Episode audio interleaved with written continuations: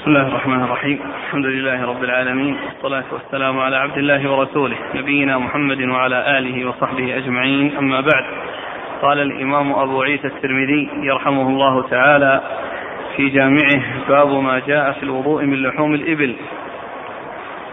قال قال حدثنا هناد قال حدثنا أبو معاوية عن الأعمش عن عبد الله بن عبد الله الرازي عن عبد الرحمن بن أبي ليلى عن البراء بن عازب رضي الله عنهما أنه قال سئل رسول الله صلى الله عليه وعلى آله وسلم عن الوضوء من لحوم الإبل فقال توضأوا منها. وسئل عن الوضوء من لحوم الغنم فقال لا تتوضأوا منها. بسم الله الرحمن الرحيم. الحمد لله رب العالمين وصلى الله وسلم وبارك على عبده ورسوله نبينا محمد وعلى آله وأصحابه أجمعين. أما بعد فيقول الإمام أبو عيسى الترمذي رحمه الله في جامعه باب ما جاء في الوضوء من لحم الإبل. والمقصود من هذه الترجمة هو أن الإبل إذا أكل لحمها فإنه يتوضأ من ذلك. لثبوت السنة في ذلك عن رسول الله صلى الله عليه وسلم وقد أورد أبو عيسى في ذلك حديث البراء بن عازب رضي الله تعالى عنهما أن النبي صلى الله عليه وسلم سئل عن الوضوء من لحم الإبل فقال توضأوا منها. وسئل عن الوضوء من لحم الغنم فقال إن شئتم. لا تتوضأوا منها. نعم. لا تتوضأوا قال لا تتوضأوا منها. الحديث يدل على الوضوء من لحم الإبل وأن هناك فرق بين لحوم الإبل وغيرها وأن وأنها يتوضأ منها وأن المتوضأ إذا أكلها أو أكل لحمها فإنه يكون ينتقض وضوءه وهذا بخلاف الغنم فإن فإنه باق على وضوءه. وقد ورد في ذلك أيضا حديث آخر عن جابر بن سمرة أخرجه مسلم في صحيحه وفيه ما في حديث البراء بن عازب. ولهذا قال بعض العلماء صح في ذلك حديثان حديث جابر بن سمرة وحديث البراء بن عازب وأن التعويل إنما هو على ما صح عن رسول الله صلى الله عليه وسلم.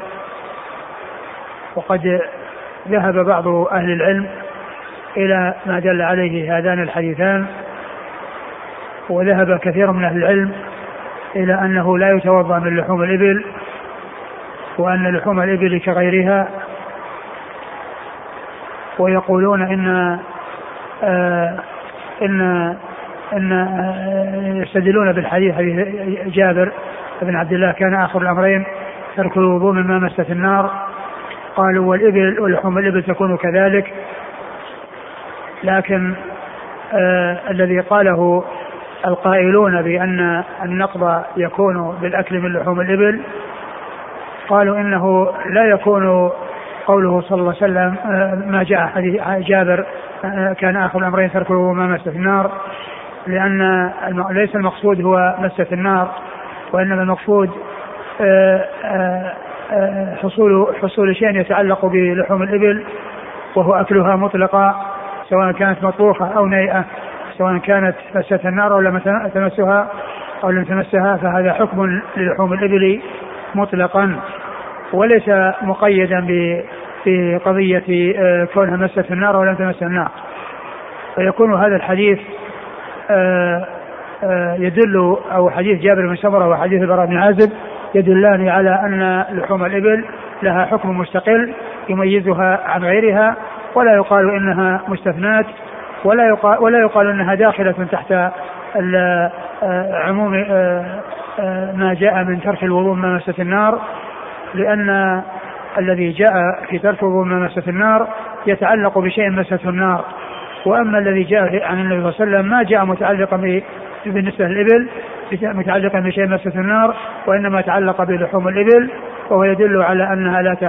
أنه يحصل نقض بها مطلقا سواء أكل منها نيئا أو أو أو مطبوخا أو قديدا فإنه بذلك يكون انتقض وضوءه. ولم تلس النار ما كان قديدا ولا ما كان نيئا وإنما آه الذي مسته النار أحد هذه الأمور الثلاثة الذي هو مطبوخ أو نيء أو قديد يعني يجفف ويبس. فإن أكل أي شيء من ذلك يحصل به نقض الوضوء. ولا يقال إنه من جملة الافراج وتخصيصه يعني آه، فهو يدخل ضمن الافراج لأن افراج يعني آه، آه، ما يؤكل لا أفراد يعني ما مست النار لأن الذي مست النار لا يدخل فيه ما جاء في هذا الحديث وهو قوله توضأوا من لحوم الإبل. ثم أيضا الحديث فرق بين ما مست بين الإبل والغنم ومعلوم أن من الإبل من الغنم ما مست النار ويكون آه، آه، ما أخبر به الرسول صلى الله عليه وسلم فيها مطابق مطابقا لما جاء عنه صلى الله عليه وسلم في آه، ترك الوضوء ما مست النار. أما بالنسبة للإبل فإنه اناط الحكم بأكل لحمها فيكون عاما في جميع الأحوال سواء كانت مطبوخة أو نيئة أو قديدا. فتكون لها حكم يخصها. ولهذا قال بعض آه، العلماء الذين هم آه، آه، على بعض المذاهب قالوا بصحة الحديث وأن العمل عليه وإن كان قول بعض وإن كان قول أكثر العلماء على خلافه. ولهذا قال النووي صح فيه حديثان حديث جابر وحديث آه، جابر بن سمرة وحديث براء بن عازب وهو القول الذي يدل عليه الدليل وإن كان الجمهور على خلافه وإن كان الجمهور على خلافه. وهو من الأحاديث التي علق بها الشافعي القول به على صحته وقد قال البيهقي وهو من أصحابه وقد صح وقد صح بذلك الحديث عن رسول الله صلى الله عليه وسلم أي فيكون هو قول الشافعي حكما لأنه علق القول به على صحة الحديث وقد صح الحديث في ذلك عن رسول الله صلى الله عليه وسلم. ثم إن التفريق بين لحوم الإبل ولحوم الغنم في هذا الحديث حيث سئل سؤالين سئل صلى الله عليه وسلم سؤالين سؤالا عن الإبل وسؤالا عن الغنم فأجاب بالنسبة للإبل بأنه يتوضأ من لحمها وأجاب بالنسبة للغنم بأنه لا يتوضأ أي لا يلزم التوضؤ وجاء في بعض الروايات إن شئتم أي أن الأمر في ذلك واسع إن إن توضأوا آه، لهم ذلك وإن تركوا لهم ذلك لكن بالنسبة للحوم الإبل لا بد من الوضوء لا بد من الوضوء. آه هذا التفريق الذي حصل من رسول الله صلى الله عليه وسلم وقد سئل سؤالين أجاب بأحدهما بالوضوء والثاني بعدم الوضوء. هذا يبين لنا آآ آه، آآ آه، آآ آه، يعني ما ينبغي أن يصار إليه في مسألة أخرى وهي أن انتفاع الأموات بسعي الأحياء. اختلف العلماء فيه على قولين. منهم من قال إنه أي قربة فعلها وجعل ثوابها لمسلم فإنه ينفعه ذلك. وأن الأموات ينتفعون بسعي الأحياء مطلقا. أي شيء فعلوه وجعلوا ثوابه لهم فإن ذلك ينفعهم.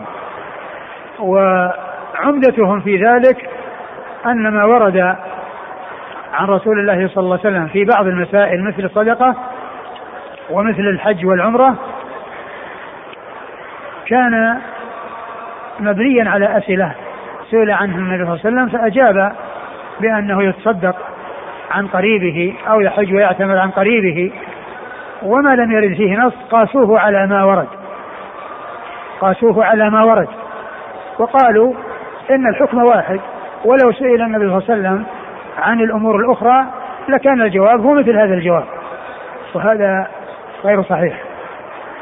لأن هذا السؤال الذي حصل بالنسبة للإبل والغنم صار الجواب يختلف. فلو أنه سئل عن الوضوء من لحم الإبل فقط ولم يذكر الغنم لا يقال أن حكم الغنم مثل حكم الإبل. ولو أنه سئل عن الوضوء من لحم الغنم فقط وقال لا توضأوا أو قال إن شئتم لا يقال إن لحم الإبل مثل لحم الغنم.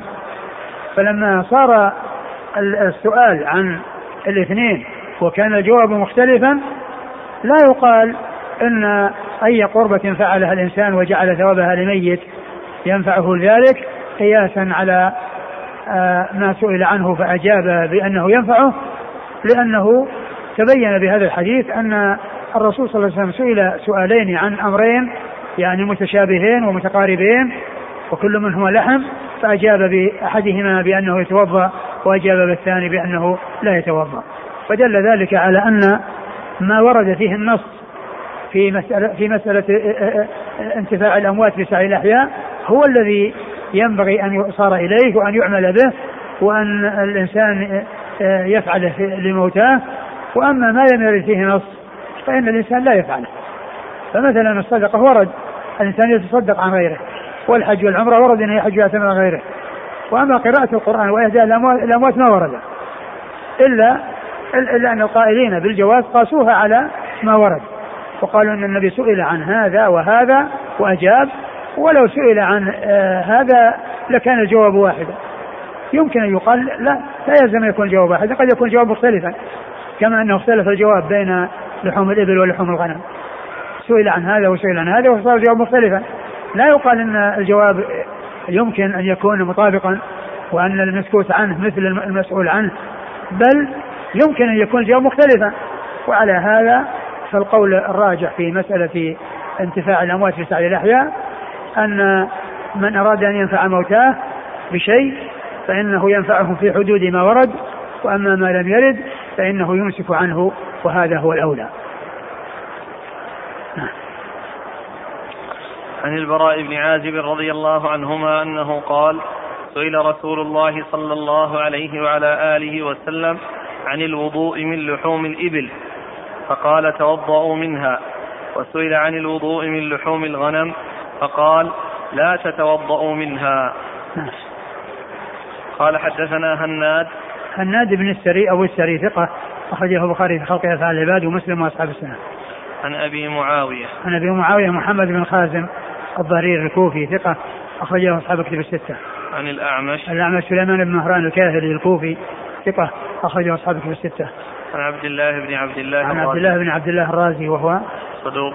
أبو داود والترمذي. صدوق أخرجه أبو داود والترمذي. النسائي في مسند علي وابن ماجه. والنسائي في مسند علي وابن ماجه. عن عبد الرحمن بن أبي ليلى. عبد الرحمن بن أبي ليلى وهو ثقة. أخرجه أصحاب كتب الستة. عن البراء بن عازب رضي الله تعالى عنهما. وقد أخرج حديثه أصحاب كتب الستة. قال وفي الباب عن جابر بن سمرة. وفي الباب عن جابر بن سمرة وحديثه أخرجه مسلم في صحيحه وهو وهو صحابي أخرجه أصحاب الكتب الستة. وأسيد بن حضير وأسيد بن حضير وهو صحابي أخرج له أصحاب الكتب أصحاب الكتب الستة. قال أبو عيسى وقد روى الحجاج بن أرطاه هذا الحديث عن عبد الله بن عبد الله عن عبد الرحمن بن أبي ليلى عن أسيد بن حضير رضي الله عنه والصحيح حديث عبد الرحمن بن أبي ليلى عن البراء بن عازب رضي الله عنهما وهو قول أحمد وإسحاق. يعني أن هذه طريقة أخرى ولكن الصحابي فيها أسيد بن حضير. الصحابي فيها أسيد بن حضير. قال والصحيح أن عبد الرحمن بن أبي ليلى إنما يرويه عن البراء بن عازب. و نعم والحجاج بن أرضات هو صديق صدوق كثير الخطأ والتدليس. صدوق كثير الخطأ والتدليس أخرج حديثه. خالد المفرد ومسلم وأصحاب السنن البخاري في المفرد ومسلم وأصحاب السنن عن عبد الله بن عبد الله عن عبد الرحمن بن أبي ليلى عن أسيد بن حضير. نعم. والصحيح عبد الرحمن بن أبي ليلى عن البراء بن عازب. نعم. وهو قول أحمد وإسحاق. يعني قول أحمد وإسحاق أنه يتوضأ من لحوم الإبل. أنه يتوضأ من لحوم الإبل. نعم. قال وروى عبيدة الضبي عن عبد الله بن عبد الله الرازي عن عبد الرحمن بن أبي ليلى عن ذي الغرة الجهني رضي الله عنه. ثم ذكر أنه أنه, أنه جاء من طريق أخرى ولكن الصحابي الصحابي فيه هذا الغرة الجهني. والإسناد عبيد عبيد المعتب الضبي ضعيف أخرج له. البخاري تعليقا وأبو داود والترمذي وابن ماجه. البخاري تعليقا وأبو داود والترمذي وابن ماجه. عن عبد الله بن عبد الله الرازي عن عبد الرحمن بن أبي ليلى عن ذي الغرة الجهني. وذي الغرة الجهني صحابي أخرج حديثه. الترمذي. الترمذي. وروى حماد بن سلمة هذا الحديث عن الحجاج بن أرطاه فأخطأ فيه وقال فيه عن عبد الله بن عبد الرحمن بن أبي ليلى عن أبيه عن أسيد بن حضير والصحيح عن عبد الله بن عبد الله الرازي عن عبد الرحمن بن أبي ليلى عن البراء بن عازب. ثم ذكر طريقا أخرى من طريق حماد بن سلمة وفيها الخطأ من جهتين من جهة أنه آه، جعل آه، نسب عبد الله بن عبد الله الرازي أنه ابن لعبد الرحمن ولكن ابن في الغالب انها مصحفة عن عن عن لأنه عبد الله بن عبد الله عن عبد الله عن عبد الرحمن. وهو صار يعني بهذه بهذا بهذا الإسناد وبهذه الرواية عبد الله بن عبد الرحمن. عبد الله بن عبد الرحمن. وعبد الله غير عبد الرحمن. وإنما هو عبد الله بن عبد الله الرازي عن عبد الرحمن بن أبي ليلى. فجاءت آه، عن بدل ابن بدل عن وهو خطأ. والخطأ الثاني كون الصحابي أسيد بن حضير وهو البراء بن عازب والصواب البراء بن عازب. نعم. محمد بن سلمة ثقة أخرجه البخاري تعليقا ومسلم وأصحاب السنة. قال إسحاق صح في هذا الباب حديثان عن رسول الله صلى الله عليه وآله وسلم حديث البراء وحديث جابر بن سمرة. قال إسحاق هو بالراهوية. إسحاق بن إبراهيم الحنظلي بن راهوية ثقة أخرجه أصحاب الكتب الستة إلا ابن ماجه. صح في ذلك حديثان حديث البراء الذي هو معنا وحديث جابر بن سمرة الذي في صحيح مسلم. وهو قول أحمد وإسحاق وقد روي عن بعض أهل العلم من التابعين وغيرهم أنهم لم يروا الوضوء من لحوم الإبل وهو قول سفيان الثوري وأهل الكوفة. ثم ذكر القول الثاني في المسألة وهو أن بعض التابعين وبعض بعض أهل العلم من بعدهم قالوا بأنه أنه قال أنهم لا يرون الوضوء من لحم الإبل وأنه لا فرق بين لحوم الإبل ولحوم الغنم ولعل الحديث لم يبلغهم. مثل ما جاء عن الشافعي نفسه أنه كان لا يقول بالوضوء من لحم الإبل لأنه لم يصح الحديث عنده. وقال لو صح وإن صح الحديث قلت به. وقال بعض أصحابه وهو البيهقي قال وقد صح الحديث. وقد صح الحديث. وقد صح في ذلك الحديث. أي يعني فيكون النتيجة أنه قول الشافعي. لأن الشافعي علق القول به على صحته وقد صح. والإمام النووي أيضا هو نفسه في شرح صحيح مسلم قال وهذا القول يعني آه، صح الحديث فهو وهو وهو الذي دل عليه الحديث وإن كان الجمهور على خلافه القول بالوضوء من لحم الإبل آه، ثبتت فيه السنة وهو الحق وإن كان الجمهور على خلافه. نعم.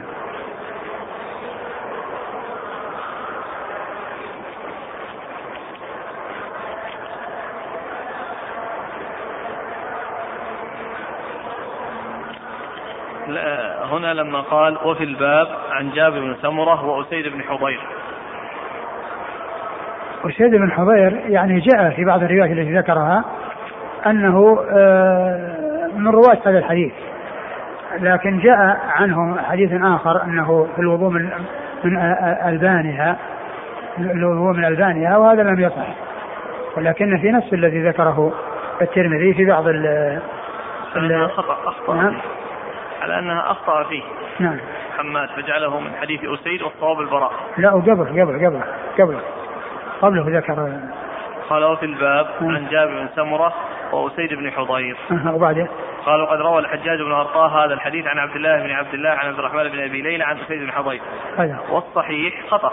نعم. والصحيح حديث عبد الرحمن بن أبي ليلى عن البراء بن عازب. وبعده قال وروى عبيدة الضبي عن عبد الله بن عبد الله الرازي عن عبد الرحمن بن أبي ليلى عن ذي الغرة الجهني. هذا الصحابي آخر نعم. وروى حماد بن سلمة هذا الحديث عن الحجاج بن نعم يعني الترمذي قال إنهما خطأ. يعني الأول والثاني نعم.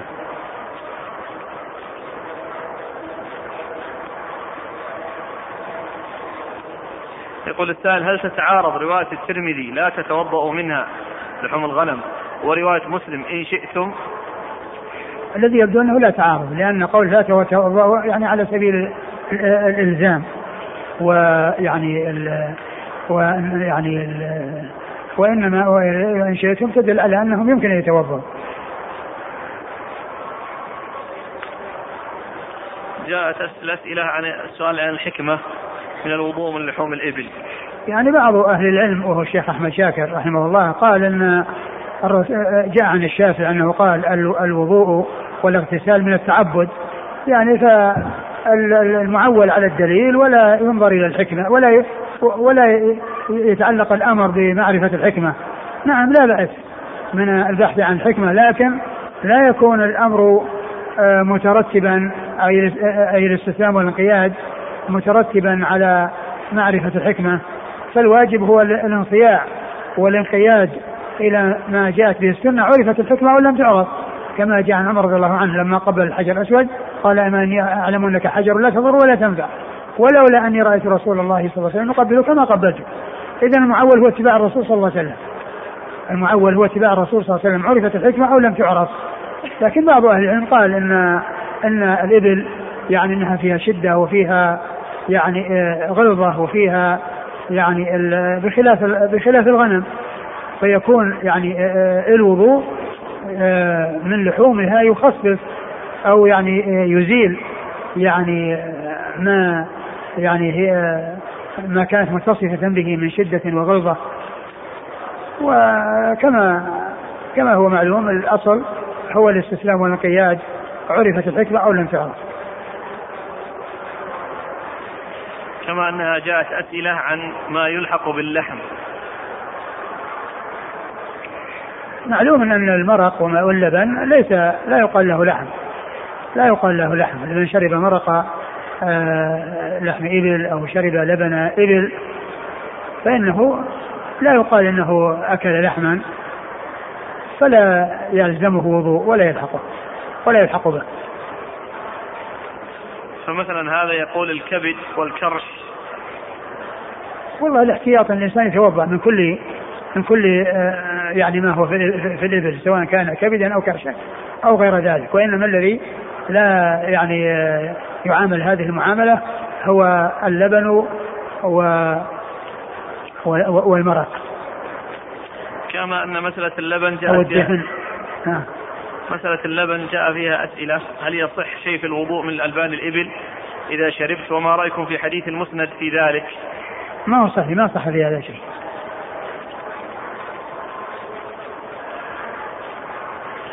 إذا أكلت لحم الإبل فصليت ولم أعلم أن هذا اللحم من الإبل. وذلك قبل خروج وقت الصلاة. هل أعيد الصلاة؟ نعم تعيد الصلاة. خرج الوقت أو ما خرج؟ لأنك صليت بدون وضوء. والرسول صلى الله عليه وسلم لا يقبل لا يقبل الله صلاة أحدكم إذا أحدث حتى يتوضأ. وهذا يعني حصل انتقاض الوضوء فلا بد من آه الطهارة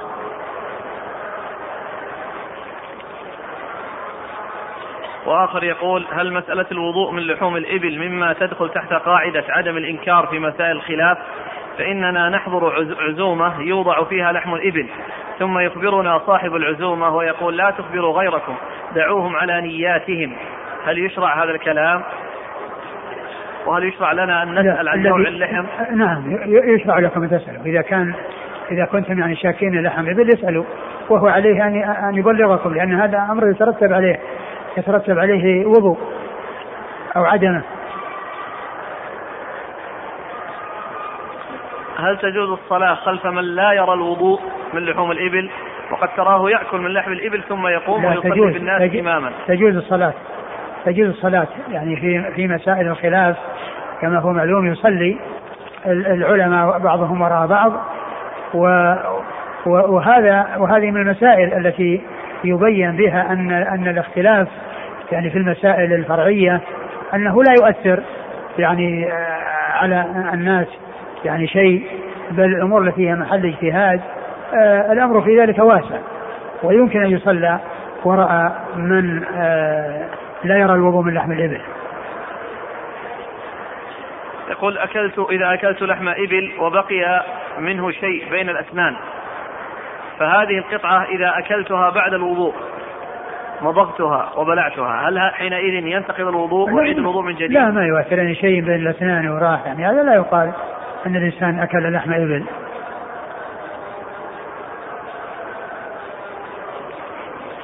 هل صحيح أن الإبل خلقت من الشياطين؟ هي فيها صفات الشياطين من ناحية القوة والشدة والغلظة لكن هل آه، آه، صح بذلك حديث لا أدري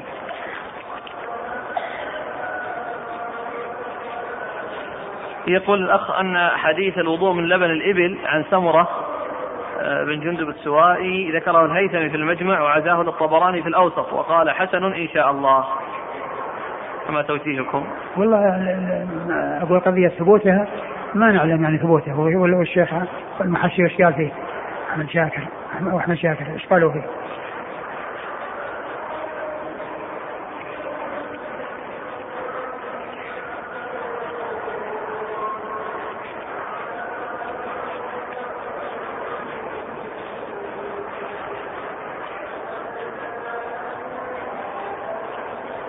شاكر. تعليقاته كلها على اللحم الأحاديث التي أوردها وعلق عليها ما ذكر الألبان؟ ما ذكر حديث الألبان حديث أسيد بن حضير؟ كان في الآخر.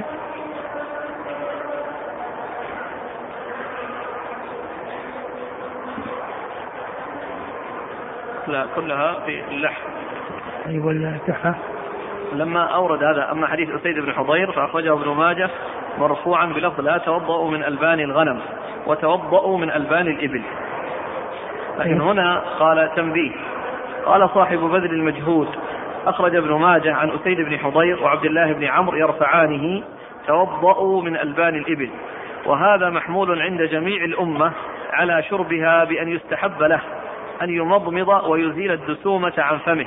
كذلك يستحب له إذا أكل لحم الجزور أن يغسل يده وفمه وينقي أو ينفي الدسومة والزهومة. انتهى كلامه. يعني هؤلاء يريدون أن يسووا بين بين الألبان وبين اللحوم وأن القضية أنه الوضوء لغوي الذي هو تنظيف فقط. ولكن الأصل هو أن ألفاظ الشارع تحمل على الحقيقة الشرعية وهو الوضوء الشرعي وليس الوضوء اللغوي الذي هو مجرد غسل اليدين أو التمضمض آه وش قال بعد هذا؟ قلت قوله هذا محمول عند جميع الأمة على شربها بأن يستحب, بأن يستحب له إلى آخره مبني على غفلته عن مذاهب الأمة. قال ابن قدامة وفي شرب لبن الإبل روايتان إحداهما ينقض الوضوء لما روى أسيد بن حضير الثانية لا وضوء فيه لأن الحديث إنما ورد في اللحم. وقولهم فيه حديثان صحيحان يدل على أن لا صحيح فيه سواهما والحكم ها هنا غير معقول فيجب الاقتصار على مورد النص انتهى كلام ابن قدامة. على أن على أن استحباب المضمضة من شرب لبن الإبل ليس لحديث أسيد عبد الله بن عمرو بل لحديث عبد الله بن عباس أن رسول الله صلى الله عليه وسلم شرب لبنا فمضمض وقال إن له دسما. قال الحافظ في الفتح فيه بيان لعلة المضمضة من اللبن فيدل على استحبابها من كل شيء دسم ويستنبط منه استحباب غسل اليدين للتنظيف. انتهى. وأما حديث أسيد بن حضير وحديث عبد الله بن عمرو فضعيفان لا يصلحا للاحتجاج. قال صاحب الشرح الكبير المسمى بالشافي شرح المقنع حديث أسيد بن حضير في طريقه الحجاج بن أرطاه. قال الإمام أحمد والدار قطني لا يحتج به. وحديث عبد الله بن عمرو رواه ابن ماجه من رواية عطاء بن السائب وقد قيل عطاء اختلط في آخر عمره. قال أحمد من سمع منه قديما فهو صحيح ومن سمع منه حديثا لم يكن بشيء انتهى. أو حديثا نعم. ومن سمع منه حديثا لم يكن بشيء انتهى. قلت روى هذا الحديث عن عطاء بن السائب خالد بن يزيد بن عمر الفزاري وهو ممن رووا عنه بعد الاختلاط. قال يعني حافظ يكون ضعيف. نعم. قال حافظ مقدمة الفتح يحصل لي من مجموع كلام الأئمة أن رواية شعبة وسفيان الثوري وزهير بن معاوية وزائدة وأيوب وحماد بن زيد عنه قبل الاختلاط وأن جميع من روى عنه غير هؤلاء فحديثه ضعيف لأنه بعد اختلاطه إلا حماد بن سلمة فاختلف قولهم فيه انتهى. وذكر الحافظ بن حجر أيضا في ترجمة آه، عطاء بن السائب في تهذيب التهذيب آه، هؤلاء الذين ذكرهم في مقدمة الفتح أو أشار إليهم في مقدمة الفتح أنهم يعني هم الذين سمعوا منه قبل الاختلاط و وأن روايتهم عنه صحيحة. والذي روى عنه حديث جاء في حديث المضمضة حديث الوضوء آه، الوضوء من من ألبان الإبل فيه من روى عنه بعد الاختلاط.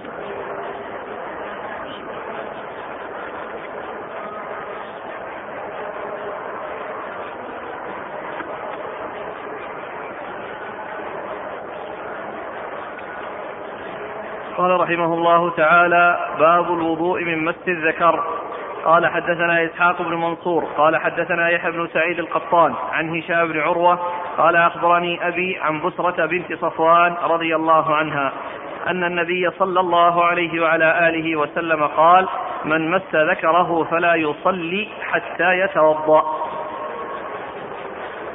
ثم ورد أبو عيسى هذا الجرم باب الوضوء من مس الذكر أي أن الإنسان إذا مس ذكره بدون حائل فإنه يتوضأ مطلقا يعني في جميع الأحوال.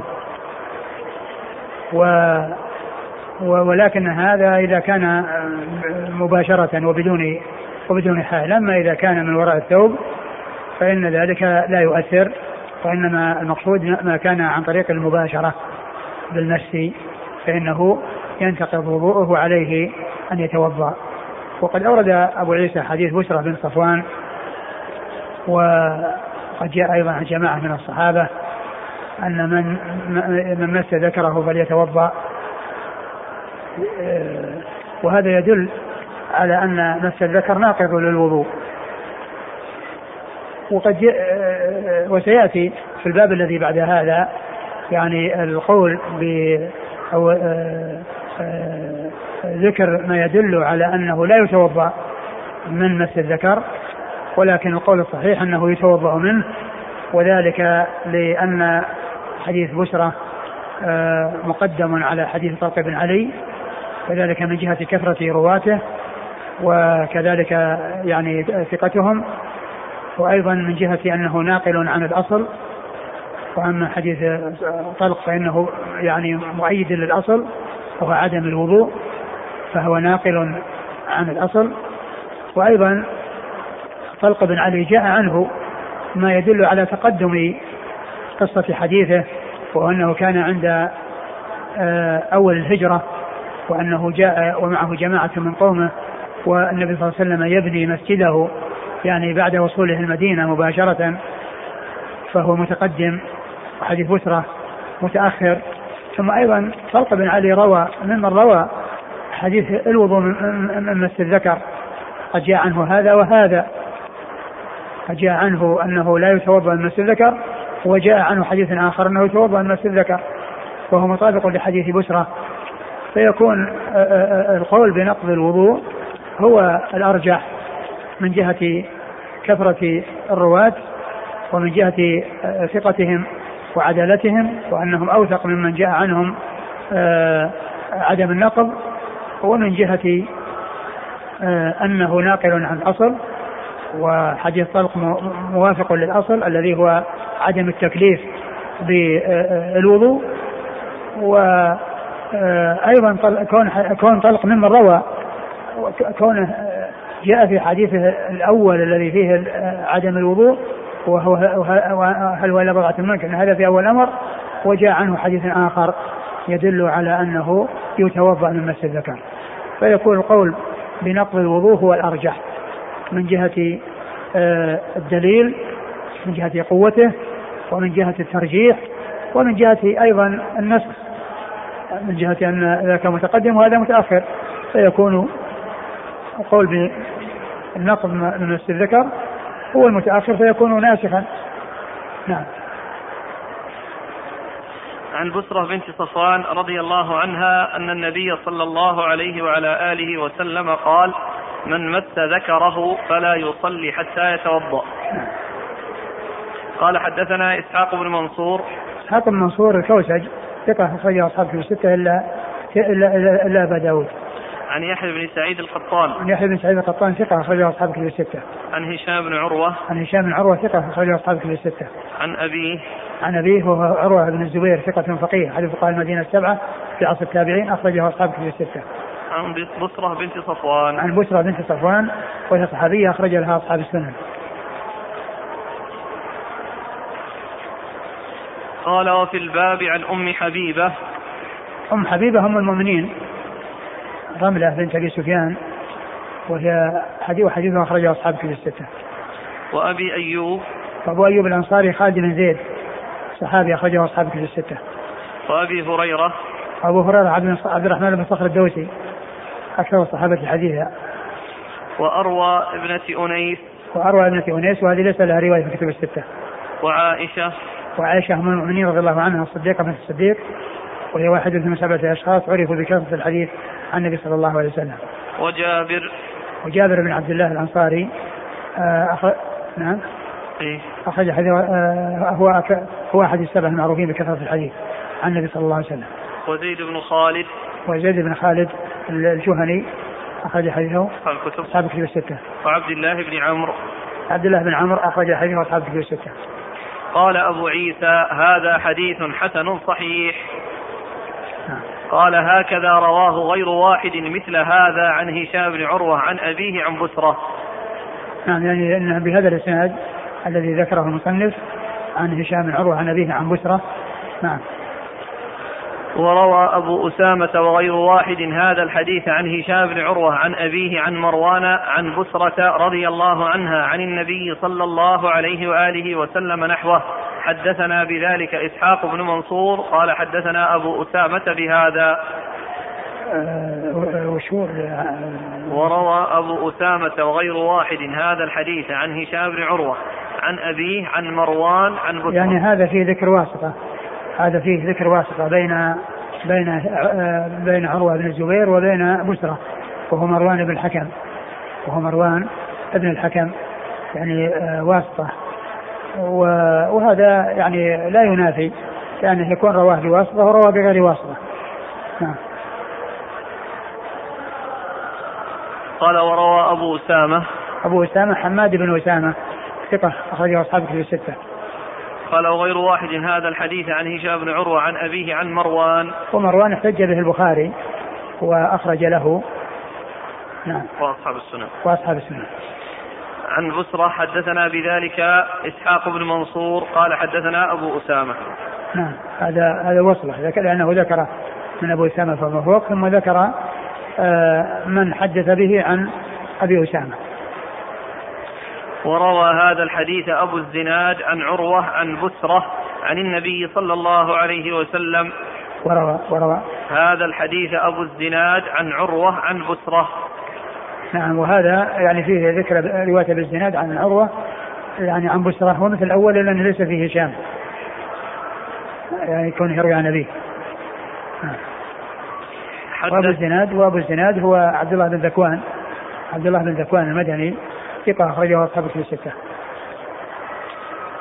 وحدثنا بذلك علي بن حجر علي بن حجر السعدي ثقة أخرجه أصحاب أخرجه البخاري ومسلم و والترمذي والنسائي. عن قال حدثنا عبد الرحمن بن أبي الزناد عبد الرحمن بن أبي الزناد هو صدوق أخرجه البخاري تعليقا ومسلم في المقدمة وأصحاب السنة.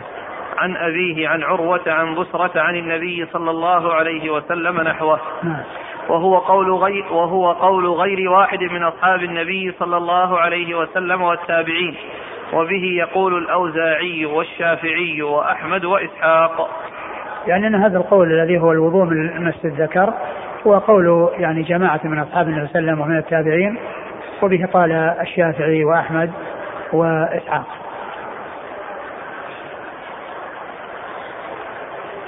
قال محمد وأصح شيء في هذا الباب حديث بصرة محمد هو البخاري.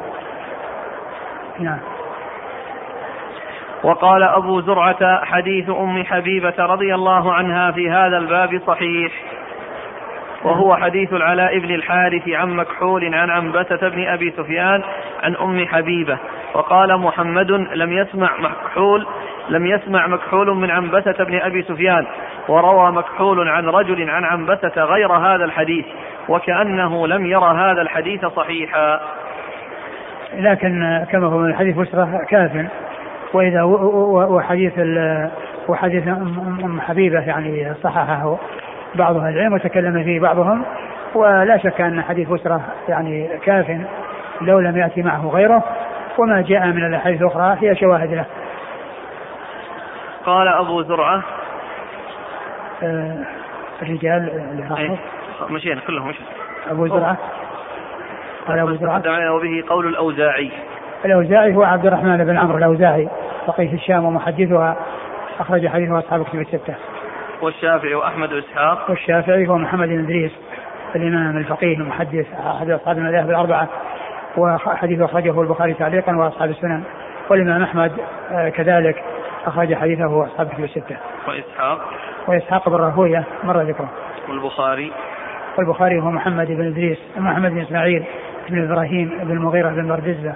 البخاري آه، آه، أمير المؤمنين في الحديث. وقد آه، يعني روى له الترمذي. وكذلك النسائي على على ما ذكره ابن السني قال أبو زرعة أبو زرعة هو عبيد الله بن عبد الكريم الرازي وهو ثقة أخرج له مسلم والترمذي والنسائي بن ماجه. مسلم والترمذي والنسائي وابن ماجه. قال حديث أم حبيبة في هذا الباب صحيح. نعم.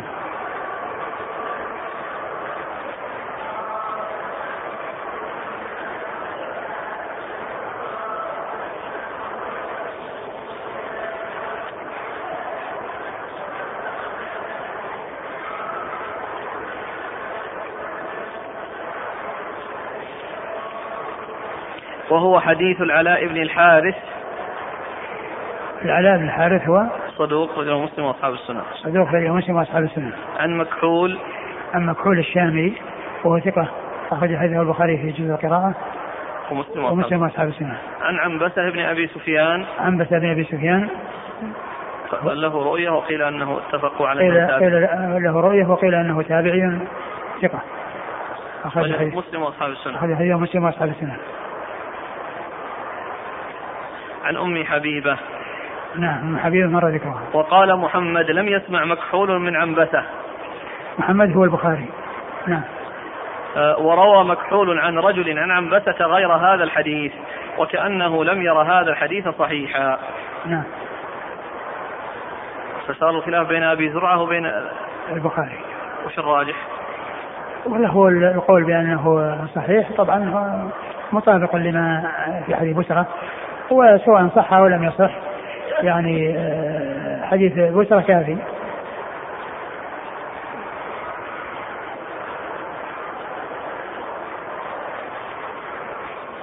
لكن مما يستغرب في الفتح في تحفة تحفة الأحوذي. يقول لما قال وقال محمد يعني البخاري لم يسمع مكحول من عنبسة وكذا قال يحيى بن معين وأبو زرعة. وأبو حاتم والنسائي أنه لم يسمع منه. وخالفهم دحين وهو أعرف بحديث الشاميين فأثبت سماع مكحول من من عنبسة قاله الحافظ. يعني معناه ابو زرعه أيضا يعني على على على قول. كان نعم.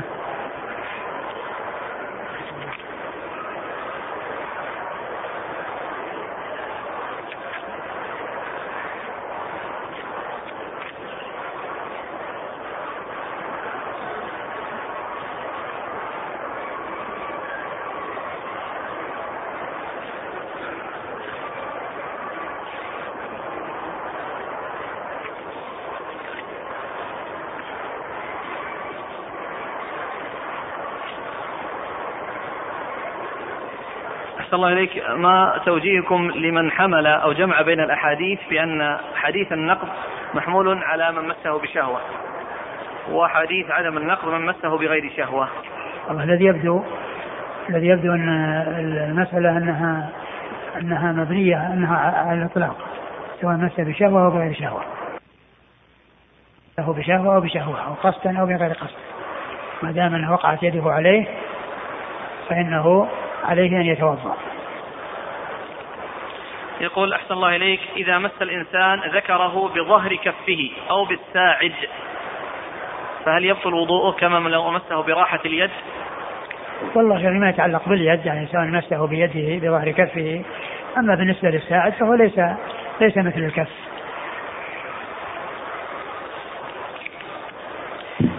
فضيلة الشيخ المرأة أو الأم عندما تنظف طفلها وتمس ذكره هل يفسد وضوءها نعم نعم ينتقض وضوءه.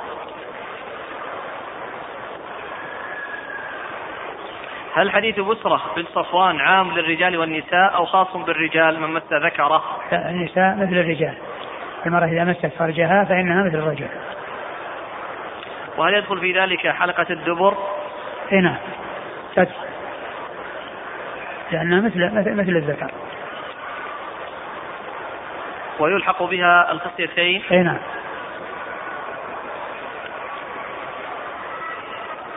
ما حكم من مس ذكره ناسيا غير متعمد؟ هل يبطل وضوءه؟ أي نعم.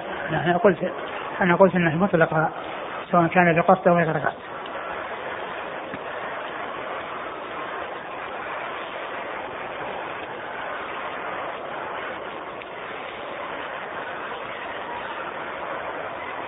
قال رحمه الله تعالى باب ما جاء في ترك الوضوء من مس الذكر. قال حدثنا هناد قال حدثنا ملازم بن عمرو عن عبد الله بن بدر عن قيس بن طلق عن قيس بن طلق بن علي هو الحنفي عن أبيه رضي الله عنه عن النبي صلى الله عليه وآله وسلم أنه قال وهل هو إلا مضغة منك أو بضعة منه؟ وهل هو إلا مضغة منه أو بضعة منه؟ قال وفي الباب عن أبي أمامة قال أبو عيسى وقد روي عن غير واحد من أصحاب النبي صلى الله عليه وسلم وبعض التابعين أنهم لم يروا الوضوء من مس الذكر وهو قول أهل الكوفة وابن المبارك. وهذا الحديث أحسن شيء روي في هذا الباب. الباب؟ بقي. قال وقد روى هذا الحديث أيوب بن عتبة ومحمد بن جابر عن قيس بن طلق عن أبيه. وقد تكلم بعض أهل الحديث في محمد بن جابر وأيوب بن عتبة. وحديث ملازم بن عمرو عن عبد الله بن بدر أصح وأحسن. انتهى؟ نعم. ثم ورد أبو عيسى رحمه الله باب ترك الوضوء من مس الذكر يعني أنه لا يتوضأ من مس الذكر. وقد ورد في ذلك حديث طلق بن علي الحنفي رضي الله عنه أن النبي صلى الله عليه وسلم قالوا هل هو إلا بضعة منه؟ أو بضعة بضعة منه. يعني معناه فكأنه فإنه فإذا لمسه فكأنما لمس جزءا من أجزائه يعني ركبته أو رجله. يعني لا فرق بين هذا وهذا. إنما هو يعني الذكر وغيره سواء. فلمسه مسه لا يؤثر شيئا في نقض الوضوء. هذا هو الذي يقتضيه الحديث. والحديث صحيح. ولكن آه، حديث آه، بشرة مقدم عليه من جهة يعني كثرة الرواة وكثرة الذين يعني الصحابة الذين رووه وكذلك أيضا من جهة آه، وأن ومنهم طلق بن علي أيضا فإنه نفسه روى أيضا حديث النقض. ومن جهة أيضا آه، آه، ثقة الرواة لأن لأن حديث طلق بن علي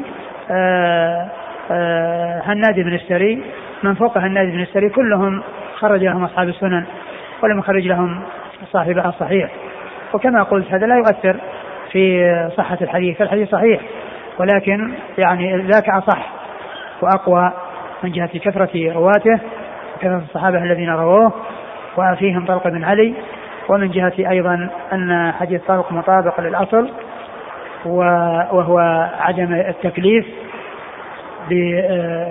بالوضوء. وأما حديث بسرة فهو ناقل عن الأصل وهو التكليف بالوضوء أنه ناقض. فكل هذا يرجح.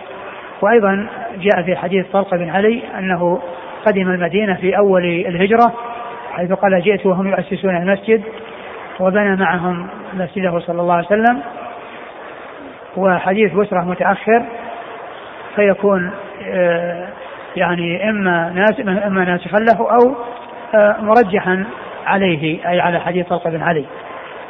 أي مرجحا على حديث طلق بن علي. وهو أنه الذي قال أنه لا يتوضأ من مس الذكر بل هو بل يتوضأ من مس الذكر نعم. قال حدثنا هناد.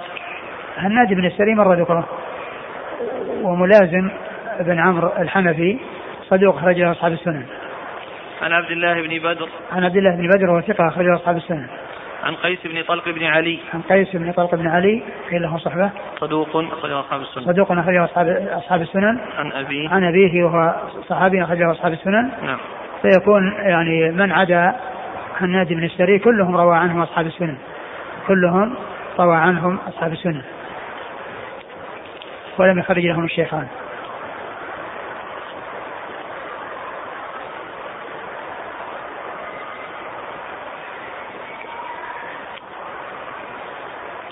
قال وفي الباب عن أبي أمامة. أبو أمامة صدي بن عجلان الباهلي رضي الله عنه صحابي أخرج له أصحاب الكتب الستة. قال أبو عيسى وقد روي عن غير واحد من أصحاب النبي صلى الله عليه وسلم وبعض التابعين أنهم لم يروا الوضوء من مس الذكر.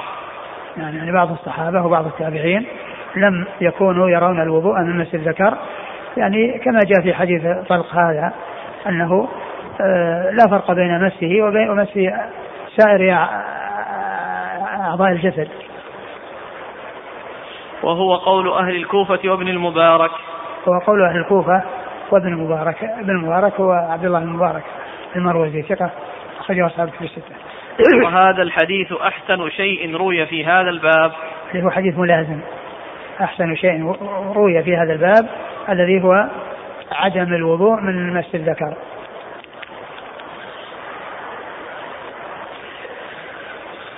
وقد روى هذا الحديث أيوب بن عتبة ومحمد بن جابر عن قيس بن طلق عن أبيه. وهذه طريقة أخرى وفيها شخصان ضعيفان. نعم. أيوب بن عتبة. أيوب بن عتبة ضعيف. أخرج ابن ماجه. أخرجه ابن ماجه. ومحمد محمد بن جابر. بن جابر. إيش؟ قال الحافظ صدوق إلا أنه ساء حفظه صدوق ساء حفظه فصار يتلقن. أخرج حديثه.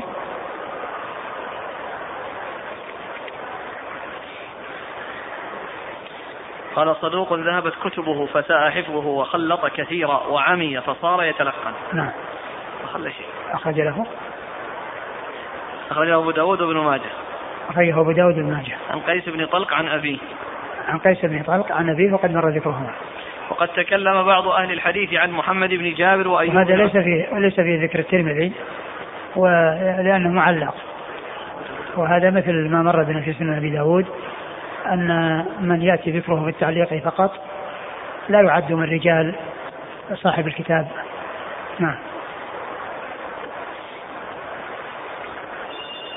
وقد تكلم بعض أهل الحديث في محمد بن جابر وأيوب بن عتبة وحديث ملازم بن عمرو عن عبد الله بن بدر أصح وأحسن. نعم. يقول السائل ألا يحمل الحديث الأول في مس الذكر ما كان بدون حائل؟ وهذا الحديث على أنه كان بحائل؟ أه, أه، الحديث هذا أنه بحائل؟ إيه؟ يعني قال ولا بضعة منك؟ قال ولا بضعة منك لأن يعني الأصل الأصل في السؤال أنه في في بدون حائل. قال هل ولا بضعة منكم؟ معلوم أن أي بضعة من الإنسان يعني يلمسها بدون حائل. أما أما مع الحائل فإن ذلك لا يؤثر.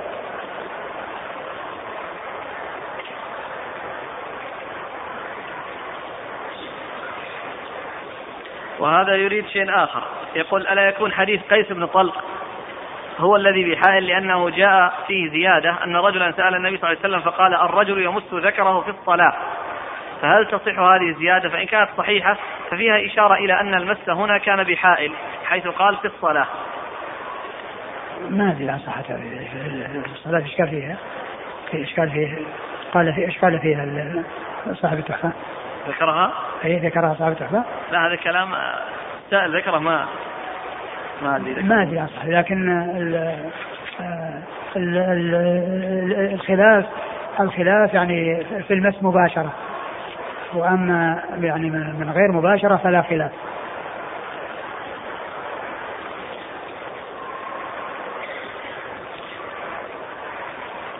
أسئلة كثيرة وأظن حصل الجواب عليها لكن لعلكم تعيدون للتأكيد.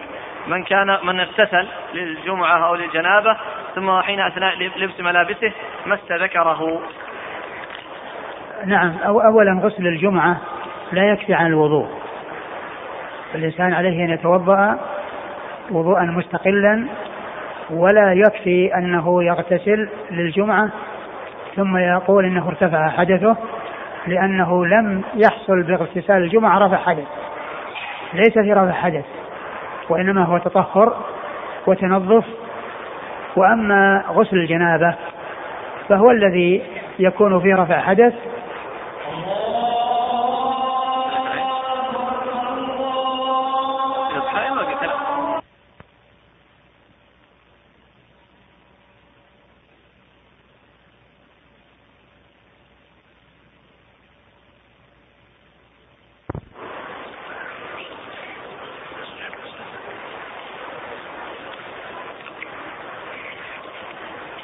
يقول غسل الجمعة. إذا اغتسل الإنسان الجمعة فله حالتان. إذا إما أن يتوضأ قبل الاغتسال ويرفع الحدث بهذا الوضوء فإن الحدث يرتفع بذلك. فإذا اغتسل بعده وأفاض الماء على جسده فلا يلمس ذكره فإنه إن لمسه ينتقض وضوءه لأنه حصل بعد الوضوء. وأما إن كان الاغتسال ليس معه وضوء فإنه لا يرتفع الحدث. بالاغتسال من الجنابة كونه يفيض الماء على سائر جسده ولم يتوضأ قبل ذلك ولا بعد ذلك لا يعتبر ارتفع حدثه لأن الاغتسال من الجمعة ليس في رفع حدث والحدث إنما يكون برفع الحدث الأكبر وكذلك الأصغر معه. أو برفع الحدث الأصغر إذا لم يكن عليه جنابة. أما إذا اغتسل للجنابة فإذا كان أيضا توضأ قبل أن يغتسل فلا يلمس ذكره بعد ذلك. لأنه لم لو لمس ذكره ويكون تقضى وضوءه. وأما إن كان أفاض الماء على سائر جسده ونوى رفع الحدث الأكبر والأصغر فإنه يرتفع. لأن هذا رفع حدث وهذا رفع حدث فيرتفعان مع بعض. ولكن آه الإنسان عندما يأتي للاغتسال ينوي رفع الحدثين ويغسل مذاكيره في الأول ولا يعود إليها بعد ذلك. لأنه إن لم بعد ذلك يكون انتقض وضوءه وعليه أن يتوضأ. يقول فإن نوى رفع الحدث في غسل الجمعة روى أنه غسل جمعة وأراد ناوي رفع الحدث. لا ما يرفع الحدث إلا بالوضوء. الوضوء الشرعي لابد أن يحصل يعني غسل الوجه واليدين وكذا إلى آخره. أما كونه يصب الماء على جسده وينوي رفع الحدث بذلك فإنه لا يكون لأن هذا ليس في رفع حدث بالنسبة للاغتسال وإنما هو تطهر وتنظف. والذي له هذا الحكم هو الاغتسال الذي هو رفع حدث وهو الغسل من الجنابة. في التحفة يقول أخرج ابن حبان في صحيحه عن أبي هريرة رضي الله عنه قال إذا مرفوعا إذا أفضى أحدكم بيده إلى فرجه ليس دونها حجاب ولا ستر فقد وجب عليه الوضوء. وهذا يوضح يعني أقول يوضح قضية أن المسألة أنه إذا كان بدون بدون حجاب. وأما مع الحجاب لا يؤثر.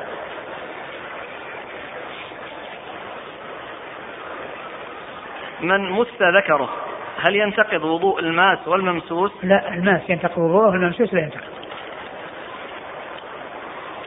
يقول فضيلة الشيخ أليس الجمع أولى من الترجيح ما أمكن؟ هو أي جمع؟ وهو أنه يحمل على ما كان بشهوة ينقض الوضوء وما ليس بشهوة ليس بناقض أولى من أن نرجح آه قضية الشهوة وعدم الشهوة ما عندنا شيء يعني آه يدل عليها. وإنما جاءنا لفظ عام يقول من مس ذكره فليتوضأ فيكون ذلك شاملا. وهذا والأول يعني والأول يصير إما منسوخ وإما مرجوح. إما منسوخ وإما مرجوح. أو وجه آخر وهو أنه يحمل آه على الاستحباب. من مس ذكره فليتوضأ محمول على الاستحباب. لا. لا لا يحمل على الاستحباب لأن هذا لأن هذا يعني الأصل فيه الوجوب. ولا يحمل على الاستحباب إلا لأمر يدل عليه. والحديثان كما هو معلوم متعارضان. وأحدهما متقدم والثاني متأخر. وأحدهما مطابق الأصل والثاني ناقل عن الأصل. والمتأخر والناقل عن الأصل هو المرجح. هذا الأخ يقول ذكر الدكتور بشار عواد في تحقيقه أن أبا زرعة الذي مر ذكره في المتن هو الدمشقي ليس بالرازي وهو الذي نفى سماع مكحول من من الرازي. الذي إيش؟ نفى الأول؟ يعني الأول الذي نفى؟ لا, لا. الذي يعني مر ذكره في المتن هو الدمشقي. الذي إيش قال؟ الذي مر ذكره في المتن هو الدمشقي. نعم وش قال؟ ماذا قال في المتن؟ اللي صح صح حديث. الذي صح, صح حديث, حديث أم حبيبة وفي رواية مكحول. على كل أنا أنا ما أدري لكن إذا كان في شيء يعني يبين بأنه هو الذي صححه فيكون آه الذي حكي عن أبي زرعة يعني لا يكون في اختلاف يكون آه، على هذا شخصان. هذا إذا صح أن هذا غير هذا.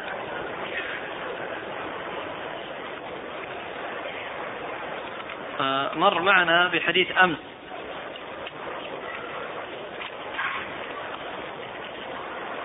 في ترك الوضوء مما غيرت النار. قال وفي الباب عن أبي بكر الصديق. ثم قال أبو عيسى ولا يصح حديث أبي بكر في هذا الباب من قبل إسناده. رواه حسام بن مصك عن ابن سيرين عن ابن عباس عن أبي بكر. يقول الأخ آه، الحقيقة تخالف ذلك بل رواه الإمام مالك آه، عن أبي نعيم وهو بن كيسان أنه سمع جابر بن عبد الله الأنصاري يقول رأيت أبا بكر الصديق أكل لحما ثم صلى ولم يتوضأ وبنحوه عند عبد الرزاق وصح إسناده كذلك عند ابن أبي شيبة. وفيه زيادة فما زاد على أن مضمض فاه وغسل يديه ثم صلى. فرق بين هذا وهذا هذا حكاية فعل وعمل وأما ذاك إضافة حديث إلى رسول الله صلى الله عليه وسلم. الذي ضعف هو كونه أسند الحديث إلى رسول الله صلى الله عليه وسلم. والذي ذكر أخيرا أنه رأيه وأنه رأى وأنه ما كان يعني يتوضأ من لحوم الإبل. ومعلوم أن هذا يعني محمول محمول على أنه لم يبلغهم. من حصل منه ذلك محمول على أنه لم يبلغ الحديث. أو لم يصح عنده كما حصل عند الشافعي. هل صح عن الإمام أحمد رحمه الله أنه صلى خلف من قال بخلق القرآن رغبة منه في عدم تفريق الصف؟ ما أدري. جزاكم الله خيرا. وبارك الله فيكم ونفعنا الله بما قلت.